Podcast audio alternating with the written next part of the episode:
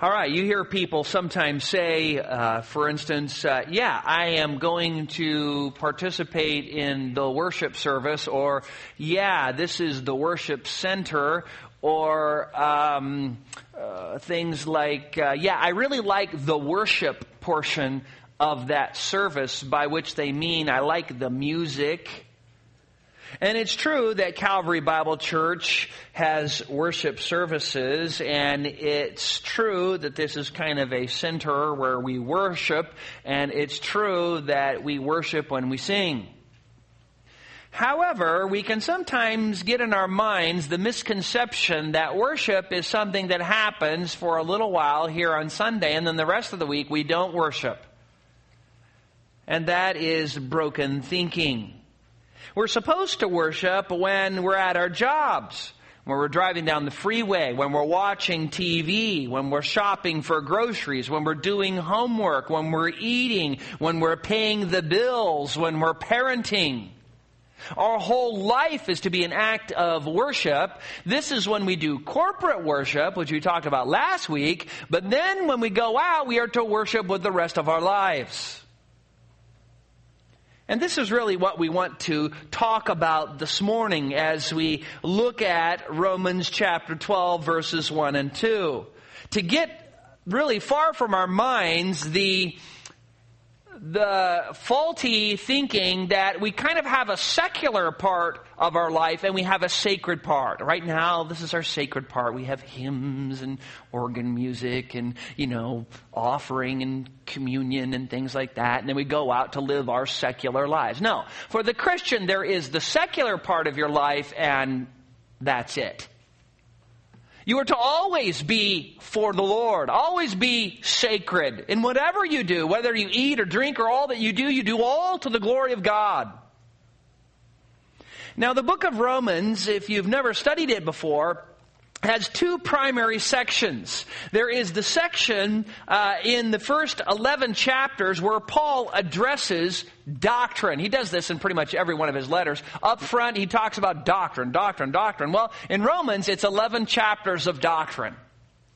Then in chapter 12 through 16, he begins to address the application of the doctrine, specifically the doctrine of the gospel. How are you as a believer to live out the gospel? This is what Paul is talking about starting in chapter 12 verse 1. And so our ta- our text is really the point of the spear of the application section of how to live out the gospel as a Christian.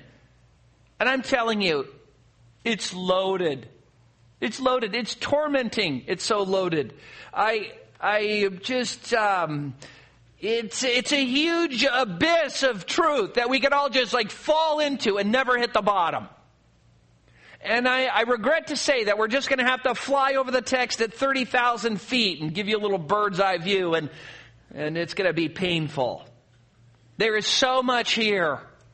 There is so much here. And I just want you to know there are grand themes. And at the beginning, as Paul begins to address the application, he starts out with broad strokes of just general truths. And then he gets down to some more specifics as he progresses on. And so look at Romans chapter 12 and follow along in your Bibles as I read verses 1 and 2. Paul says, Therefore I urge you, brethren, by the mercies of God to present your bodies a living and holy sacrifice acceptable to God, which is your spiritual service of worship. And do not be conformed to this world, but be transformed by the renewing of your mind, so that you may prove what the will of God is, that which is good, acceptable, and perfect.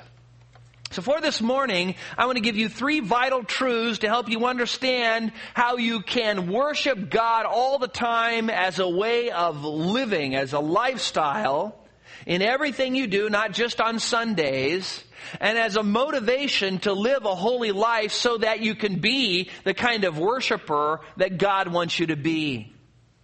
First, understand that all of your life is to be an act of worship. Look at Romans 12, 1 again, where Paul says, Therefore, I urge you. The Greek, sometimes when it wants to make emphasis, it'll take words, since the order is, isn't really critical, um, they'll take words and they'll put them up front in a sentence to emphasize them. In this case, the phrase, I urge you, is put up front. And that is why the English Standard Version and the New King James Version have, I urge you, therefore.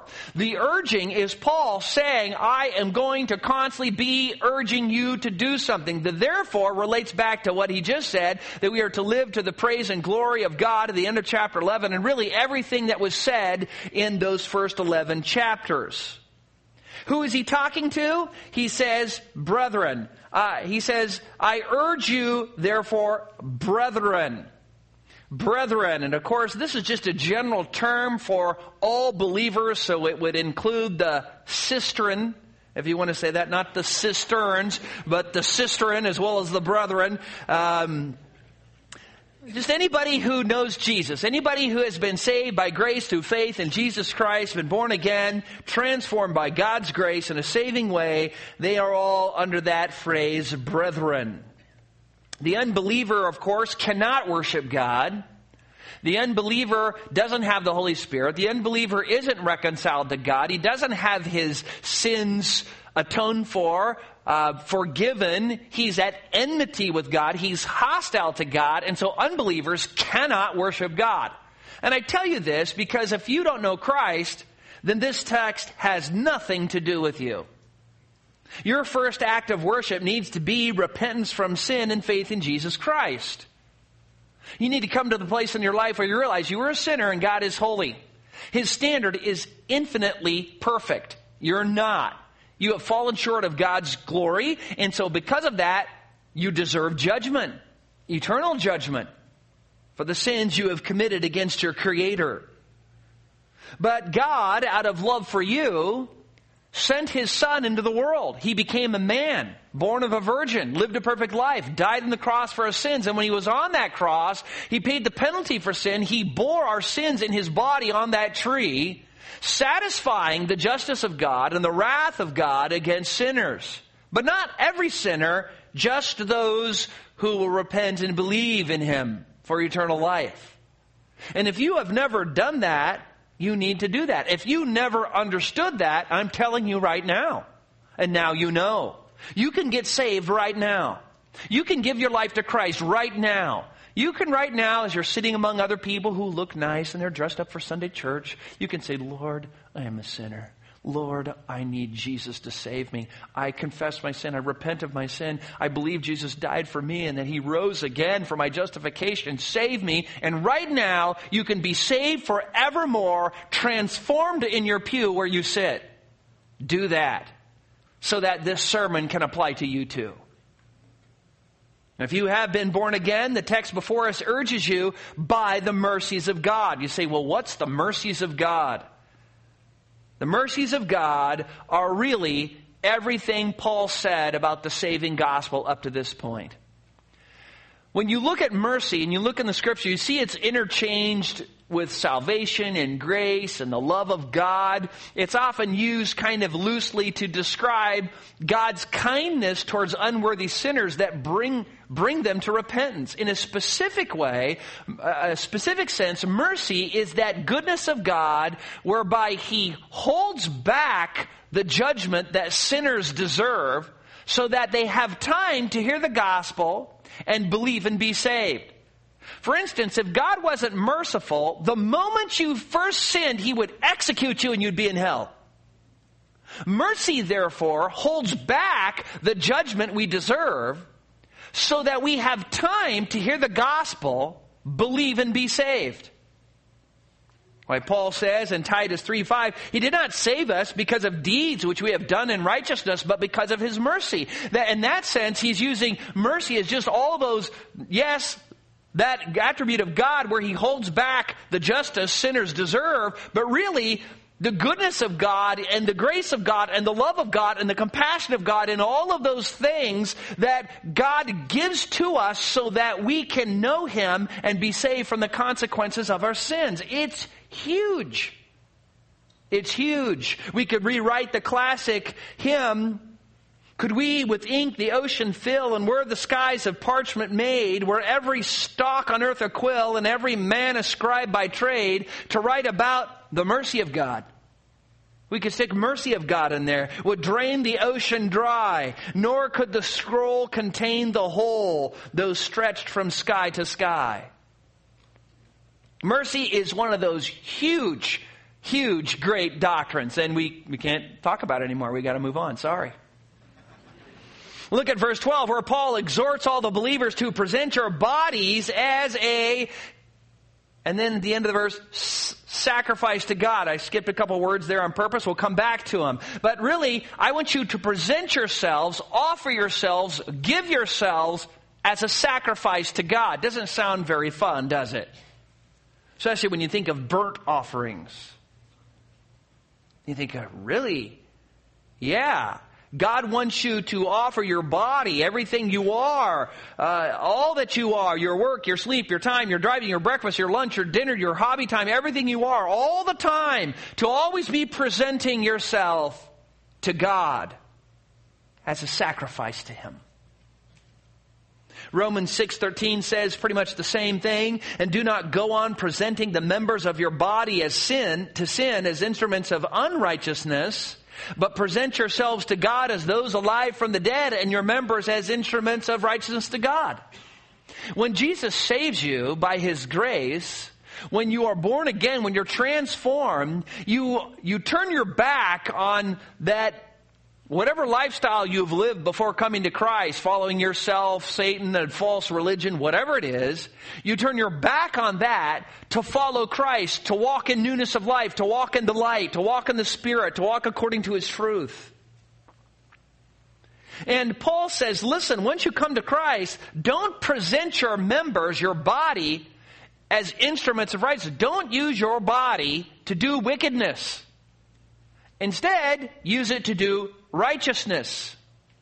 Paul says pretty much the same thing. And when speaking of immorality in 1 Corinthians chapter 6 verses 20 and 21, he says, Or do you not know that your body is the temple of the Holy Spirit who is in you, whom you have from God, and that you are not your own, for you have been bought with a price.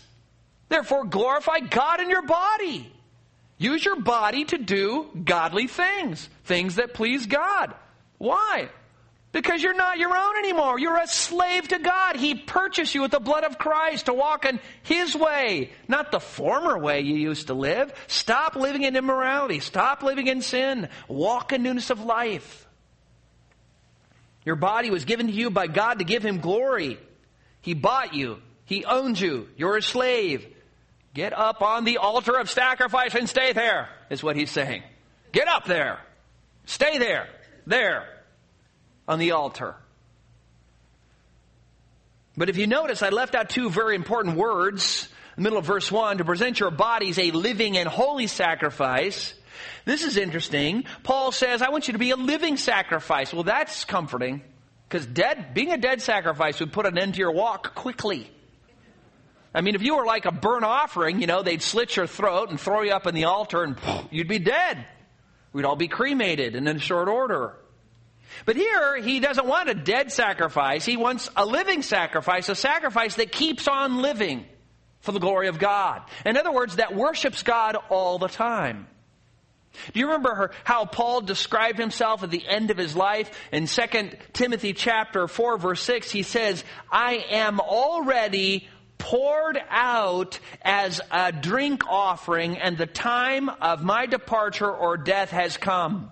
What he was saying is, you know what, my whole life, ever since I came to Christ, it's as if I've been a drink offering. A drink offering is when you get like a cup of wine and you would pour it out. He says, my whole life is like that. God has slowly been pouring me out and pouring me out and pouring me out, and there's only about a teaspoon left in the cup. And he's going to go, and I'm going to die poured out in sacrifice and service and worship to God. To always be living for Him all the time. But not only are you to be a living sacrifice, look at towards the end of verse uh, 1 there, you are to be a holy sacrifice, a holy sacrifice. What, what does it mean to be holy? The word holy means to be set apart from sin unto God or obedience to God. That's what holiness is. You know, we all have things in our life that we do that are sinful, and we need to turn from those things. We need to walk in newness of life. And the reason is, is that's why God saved us. He didn't save us to continue to rebel against Him. He didn't save us so that we could walk in oldness of life. He didn't save us so we could remain an old creature, but a new creature in Christ. You don't scrub the dishes with your cell phone. You don't use your stovetop to burn trash with. You don't use your cooking utensils to scrub your toilet, I hope. And if you do, don't invite me over for dinner. No, you set these things apart. Why? They have a specific purpose. They have a purpose. Their purpose, this is one's to call with, and, you know, uh, uh, the other one's is to cook dinner on, and the other one is to, you know, flip the pieces of dinner around, and they have a specific purpose. You set them apart for a specific purpose. They are dedicated, set apart wholly unto their specific tasks. Well, as a believer, you are to be holy unto the Lord. That's your job. You aren't to use your body in a wrong way because it's not its purpose. Your body is not purposed to sin anymore. Anymore. Ever again. Don't do it anymore. That's what he's saying. But of course, there is bad news. And that bad news is we are sinners, big time. And we're really good at it. I mean, we were conceived in sin, born in sin, and sin because we're sinners. We're experts at it. Before coming to Christ, we're just really good at sinning. And some of us, you know, lived a long, long time before we came to Christ. So we became like, we got like triple doctorates in sinning. And it's very easy to crawl off the altar into, you know, the dirt and dust of sin below. I mean, we're good at it. I mean, if you're like me, you're, you're up and down all day. You keep falling off. You have an angry thought or lustful thought or anxious thought or, you know, I mean, even just thoughts are bad. The good thing is, is God has given us a very simple and inexpensive way, at least inexpensive to us, to get back up on the altar again when we blow it. And it's called confession. Whenever you sin and you fall off the altar, all you need to do, according to 1 John 1 9, is to confess your sins. If we confess our sins, He is faithful and just to forgive us our sins and to cleanse us from all unrighteousness. You know, as a believer in Christ, positionally, you're already perfect. God sees you as perfect in Christ. But in your practice, we're a long ways off. And because we're a long ways off, we need to make sure that as we're living our life is whenever we blow it, we confess quickly. And God throws us back up on the altar. So now we're living for Him. But if you're like any normal Christian, you're up, down, up, down all day long. The mature Christian, you know, may sin a little less than the immature Christian. The difference is, is that the mature Christian learns to confess quickly so they can get back up there. So they can spend more time on the altar of sacrifice to God than they are groveling down in the dirt and dust of sin below. And so really, confession is a critical part in making sure we worship God as a pattern of our life. As a matter of fact, there's a lot of terms that you could substitute, like walking in the Spirit, walking in the truth, walking in the life, walking in obedience, loving God. All those terms are really synonyms for the same thing. Living life on the altar as a perpetual sacrifice to God.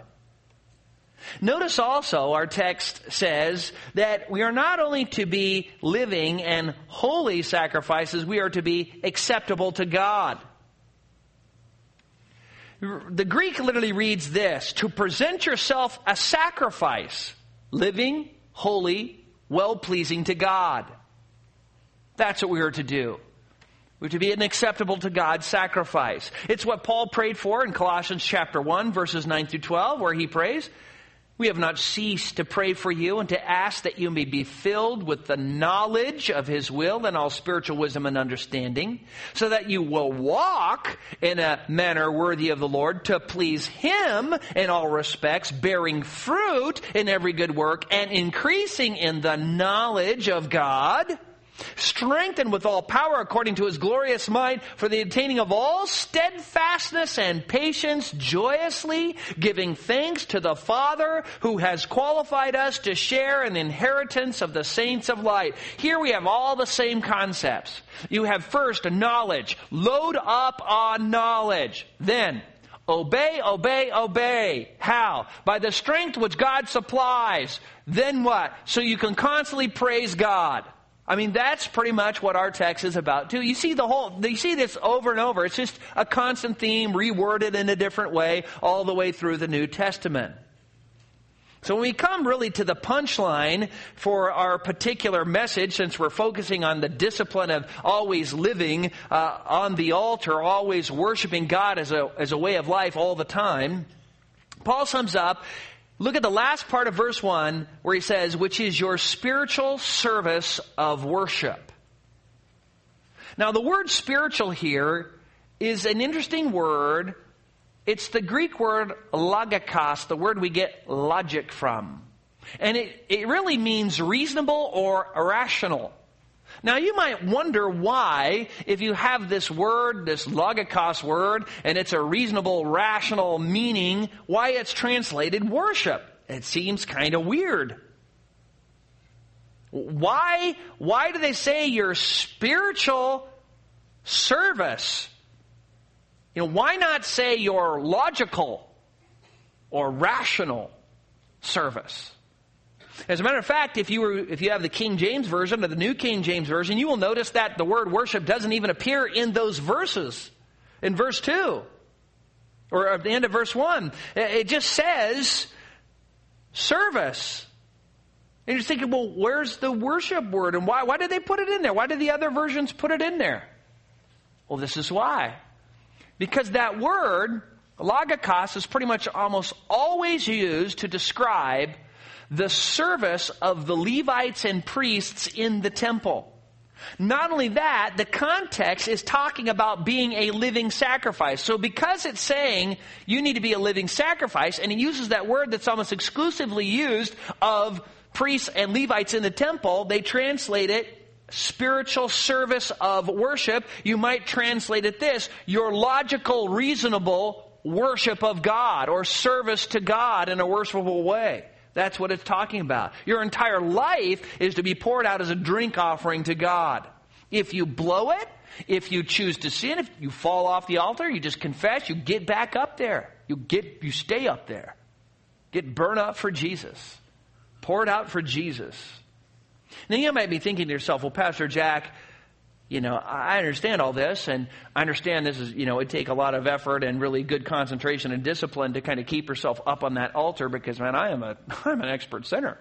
I mean, I sin all the time in thought and in deed, and, you know, I would like to be up there more often, but I don't even know how to go about that. Well, Paul tells us. Our second point, understand what you must avoid to worship as a way of life. Look at verse 2. Paul says, and do not be conformed to this world. The word conform describes the process of being shaped, molded, pressed into a certain form or image. The verb is passive, so Paul is saying, don't let the world out there pressure you, push on you, mold you, and conform you so that you look like a worldling. Don't let it happen. Don't let it, the pressures of the world make you look like an unbeliever, like a child of Satan. Peter uses the same word in pretty much the same way in 1 Peter chapter 1 verse 14 where he says, as obedient children, do not be conformed, there's the wor- word, to the former lusts which were yours in your ignorance. In other words, Paul, Peter's saying, listen, when you came to Christ, you repented of your sins, you turned from that way of living to have faith in Jesus Christ and to follow Christ. Don't go back and be conformed to that ungodly way of living again. Don't do it. You, know, you start watching some new TV program and you're pretty excited about it. It's pretty interesting. It's fascinating. It's pretty clean and everything is good and you're watching it. After a couple weeks, you kind of get hooked. You get to know the characters and go, man, this is great. And then you don't really notice, but over the course of time, the writers started putting in a little bit more innuendo, a little more sensuality and immodesty and immorality. And pretty soon, over the course of the program, every week you're just getting bombarded with trash, trash, trash, and you're just sitting there soaking it in, soaking it in. What would have probably turned you off at the beginning of the program now is accepted. You are now conformed. You've been pressed into accept and enjoy as entertainment those things God hates. Paul says, don't, don't do it. A young lady grows up in a Christian home. She has a very strong Christian parent. She's been taught how to dress modestly and she goes to college and she's hanging around unbelievers who, of course, don't dress modestly. She begins to kind of feel out of place because she feels like she looks different and she does. Praise God. But she kind of thinks, you know, I could, I am away from home and my parents aren't here and I don't have my mom and dad to harp on me. And after a while, I could compromise a little bit. And over the course of years, she compromised more and more. And the next summer, she comes back and her mom goes, Ah! Who are you? Why are you dressing like that? She says, Oh, mom, it's no big deal. Everybody who hates God dresses this way.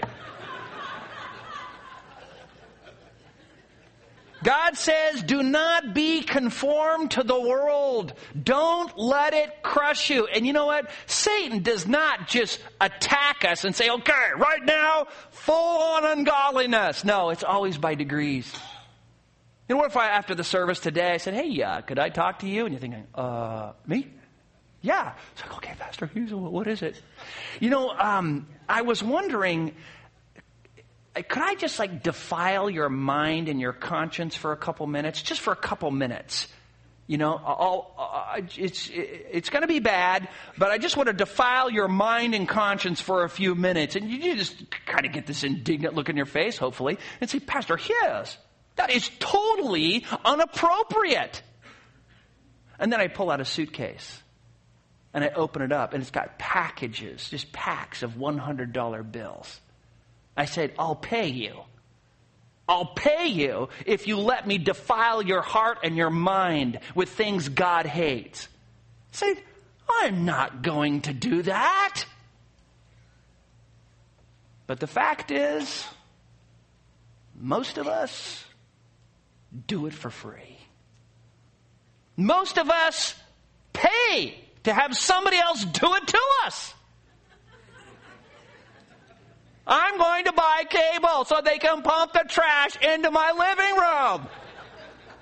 I'm going to pay. I'm going to go to this ungodly thing and watch this thing or experience this thing or listen to this thing or do this thing. I'm going to pay for it.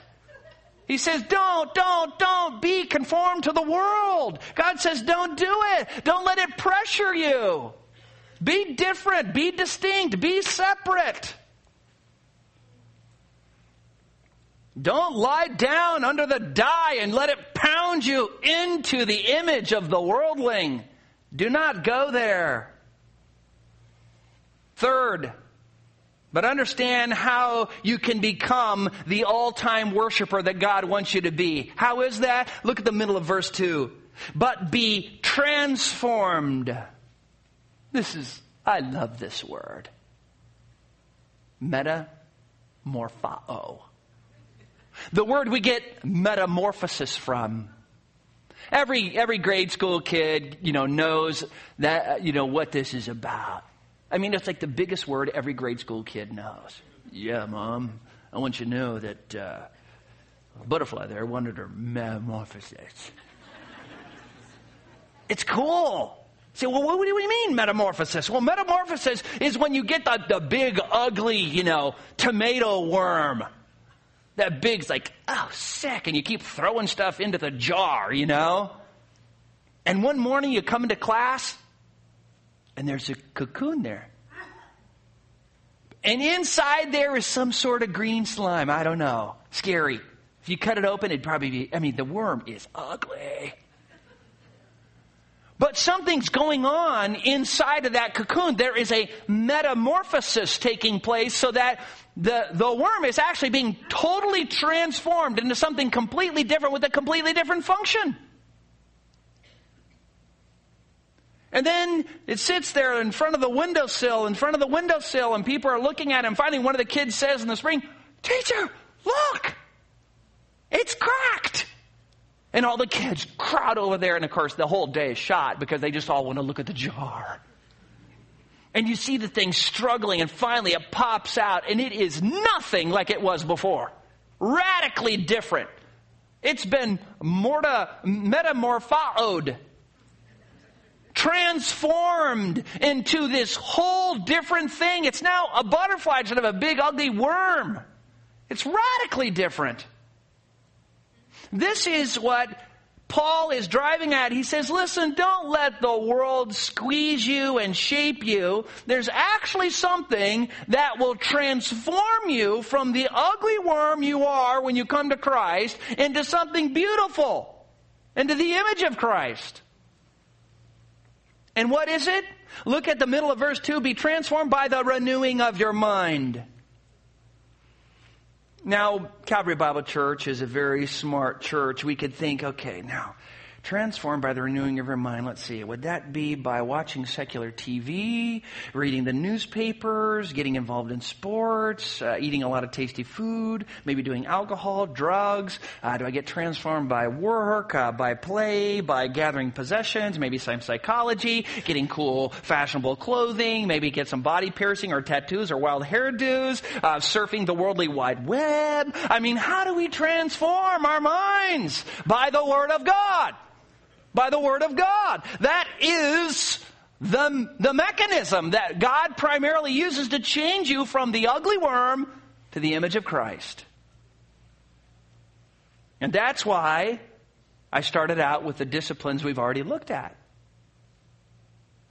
God's Word, accompanied by the Holy Spirit in your life, is what changes you, transforms you into something you never were before something more like Jesus from one glory into the next.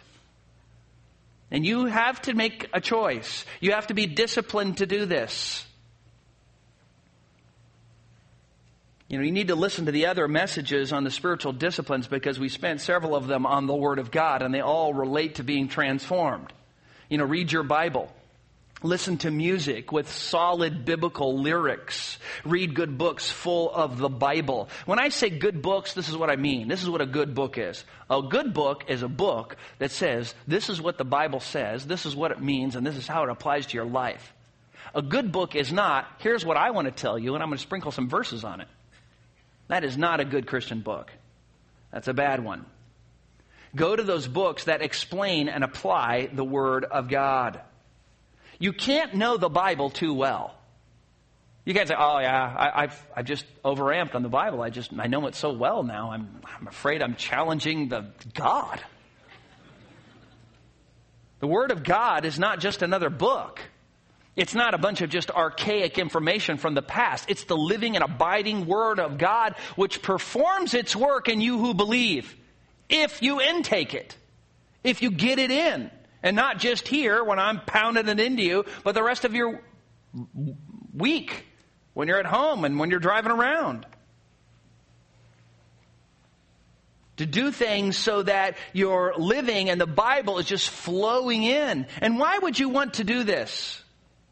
so that you can prove what the will of God is. The end of verse 12 or 2 says, that which is good, acceptable, and perfect, so that you will be walking a walking billboard that says, I am a sinner transformed by grace. Just look at my life.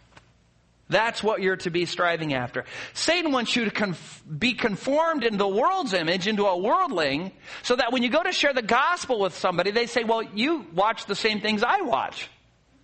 You read the same things I read. You value the same things I value. You speak in the same way I speak. You have nothing to say to me. Your God is a farce. Grace is a farce. Salvation doesn't change you. You're just like me. or worse. And then you have nothing to say. Your testimony, your greatest testimony is when people see your life and they see it's changed and they come to you. You know, I, you have people, you, we have so many testimonies of this, people at work where you have unbelievers, they're scoffing at you. Oh, Mr. Christian. Oh, Mr. Self-Righteous. Oh, Mr. Goody Goody. Oh, Mr. this. Oh, Mr. that. And they're kind of just pecking at you and pecking at you and pecking at you until their wife leaves them. And then they come over and they, they, they've heard you, you know, talking on the phone. Oh, hi, honey bunny. Hi, sweetie pie. And here you say, man, I love my wife. And, and they're just looking at you like, hmm. Earlier this week, At, what happens in our offices, sometimes I walk down the hallway and, you know, different, uh, sometimes the office doors are open, so I know one of the guys is in there. And so I first come to Brock's office. And uh, so usually what I do is right before I get to his door, I usually do something like, uh, you know, guy grunt. And, um, and when I do that, it gives Brock enough time to look up and say, mm, back. And so, you know, I kind of walk by and do the mm, mm, thing. So this week I was walking by and I said, uh, uh. And just as I was walking by, said, I love you, sweetie pie. And so I turned back and said, Well, I love you too, Brock. I think he was talking to somebody on the phone or whatever. Really, people need to be able to see in the way you live that you're different. How you love your wife, how you love your kids, how you maintain your priorities, what you look at, what you watch, what you listen to, what you say no to, what you stand up against, what you say is wrong. All these things make you radically different so that when the worldling has some sort of catastrophe by the providence of God, they go, you know what, I'm going to go to that guy because that guy I think is a real Christian. That person loves their wife. That person at least knows how to have a good marriage. That person, you know, is not enslaved to all these things that I'm enslaved to. And now you've got a, an opportunity to share the gospel with them. And we see this all the way through the New Testament. For instance, Matthew chapter 5 verse 16, Jesus says, let your light shine before men in such a way that they may see your good works and glorify your Father who is in heaven. Luke 69 says, And I say to you, make friends for yourselves by the means of the wealth of unrighteousness, so that when it fails, they will receive you into eternal dwellings. 1 Peter 2:12 says, "Keep your behaving excellent among the Gentiles so that in the thing which they slander you as evildoers, they may, because of your good deeds, as they observe them, glorify God in the day of visitation." Peter then writing to wives a little bit later in chapter 3 verse 1 says, In the same way, you wives be submissive to your own husbands, so that even if any of them are disobedient to the word, they may be won without a word by the behavior of their wives. A holy life coupled with the gospel is the strongest force to bring sinners to repentance. If you don't live the life, you disqualify your testimony, your right to speak. Because you're really saying, well, I'm going to tell you something, but I'm not doing it. I'm going to tell you about life transforming grace, which hasn't transformed me. And then the question is, well, why do I want to do that if you're no different than I am? And you lose the power to really be a strong witness for Christ. I mean, when you think about it, who in their right mind would stand on a street corner and preach the gospel to a bunch of unbelievers? I mean, do you think that's, when the evangelism team goes out, do you think that's fun for them? It's like, well, let's go out and have people get angry at us and ignore us and yell at us and, you know, throw banana peels at us or whatever. Obviously, it's somebody who's sold out for Christ, who's more concerned about people being saved from hell than being liked. Who in their right mind when they have a day off Sunday, when they don't have to go to work, would get up really early on their day off, get in their nice clothes, come here and rehearse and practice so they can sing at church. Who would come here and set up all these cords and all these little things and gadgets and wires that you see around here that disappear after the service? Who, who would actually give their Wednesday nights to be around a whole bunch of screaming kids and try and get them to memorize Bible verses? I mean, who would serve in the nursery and have babies throw up on you week after week? People have been changed by Christ. People who love the Lord. People have their priorities right. People have been transformed by the renewing of their mind. You know what? We would give up very little time if we could just work with our lives to make sure that we can stick in to the cracks of our lives a little bit more of the Word of God and less of the pressures of the world which try and mold us into a worldling. I'm going to give you some, some homework here. This is homework that will help you prove what the will of God is, that which is good, acceptable, and perfect. This will help you live in a way so that when the world looks at you, you will prove to them that grace changes sinners as they look at your life. The good thing is, is pretty much the most important part of the homework you're already doing. Praise God. As long as you're obeying the previous sermons. I know you are. Don't tell me you're not. I'll have to preach another hour. Um, but so far, I basically given you about 30 minutes a day to spend time with Jesus. So that, that would require this, that you, you spend about 10 minutes a day in some sort of structured prayer, either before or after or during your Bible reading. It doesn't matter which. About 10 minutes of Bible reading and meditation where you're reading and or thinking, contemplating the meaning of the text. And then about 10 minutes a day, I'm trying to memorize some scripture. I said one day a week, so just one day, maybe a Saturday or some other day, you, maybe Sunday, you decide to get up and spend 15 extra minutes, so 45 minutes on just one day where you do a little bit of study. You take a passage and kind of dig in, look at some cross references, maybe look at a commentary, and you get a little bit more in-depth study. So basically, you're up to 32 minutes a day you're giving to Jesus. That, that's kind of like the bare minimum, and just try to be faithful at that. If you're not faithful at that, work at faithfulness at 32 minutes on the average a day, and just try to be consistent with that at the beginning. Now, it's okay if you want to go over. I'm not saying don't go over 32 minutes, but at least shoot for the minimum if you aren't consistent now. Work for consistency. Get consistent. Try to practice those spiritual disciplines that are going to transform your mind. Now, once you're there, of course, you're already getting the word in.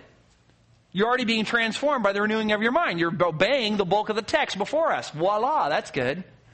But now I want to give you some other things to consider, and these are just going to be some things you can kind of stick into the cracks of your life to help you have a little spiritual mortar in there to help you be transformed a little bit more still in ways that aren't going to take a big chunk of time maybe, but that you can fit in in the pieces. These are things that I want you to consider.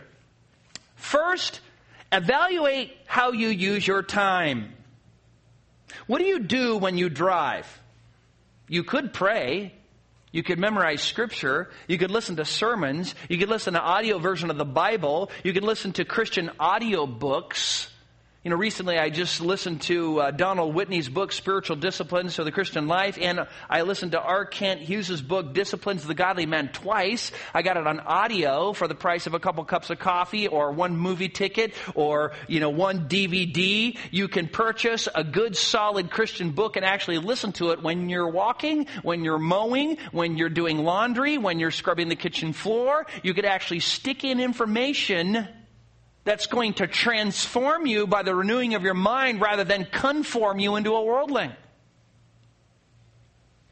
And that's what's cool about MP3 players, man. They are just great. You can listen to books and sermons and, you know, Max McLean and the Valley of the Vision. Oh, Lord. Oh man, I love that guy. Yeah, it's just like, yeah, I just wish I could have a voice like that. It's just great. You're just to get some good stuff in there. To hear the best preachers in the world, they all put their sermons out there. You just download them and just stuff your head full. Man, it's just waiting for you. God has given you so many opportunities. So evaluate your life and how you're using your time. And if you go, you know what? I do this thing and I just kind of just zone out during this time, or I just turn on the radio and listen to a bunch of people trying to sell me things. Buy, buy, buy. You know, maybe you should just like put something good in there that's going to transform you by the renewing of your mind. Secondly, evaluate what you're reading. And if you're not reading, start reading.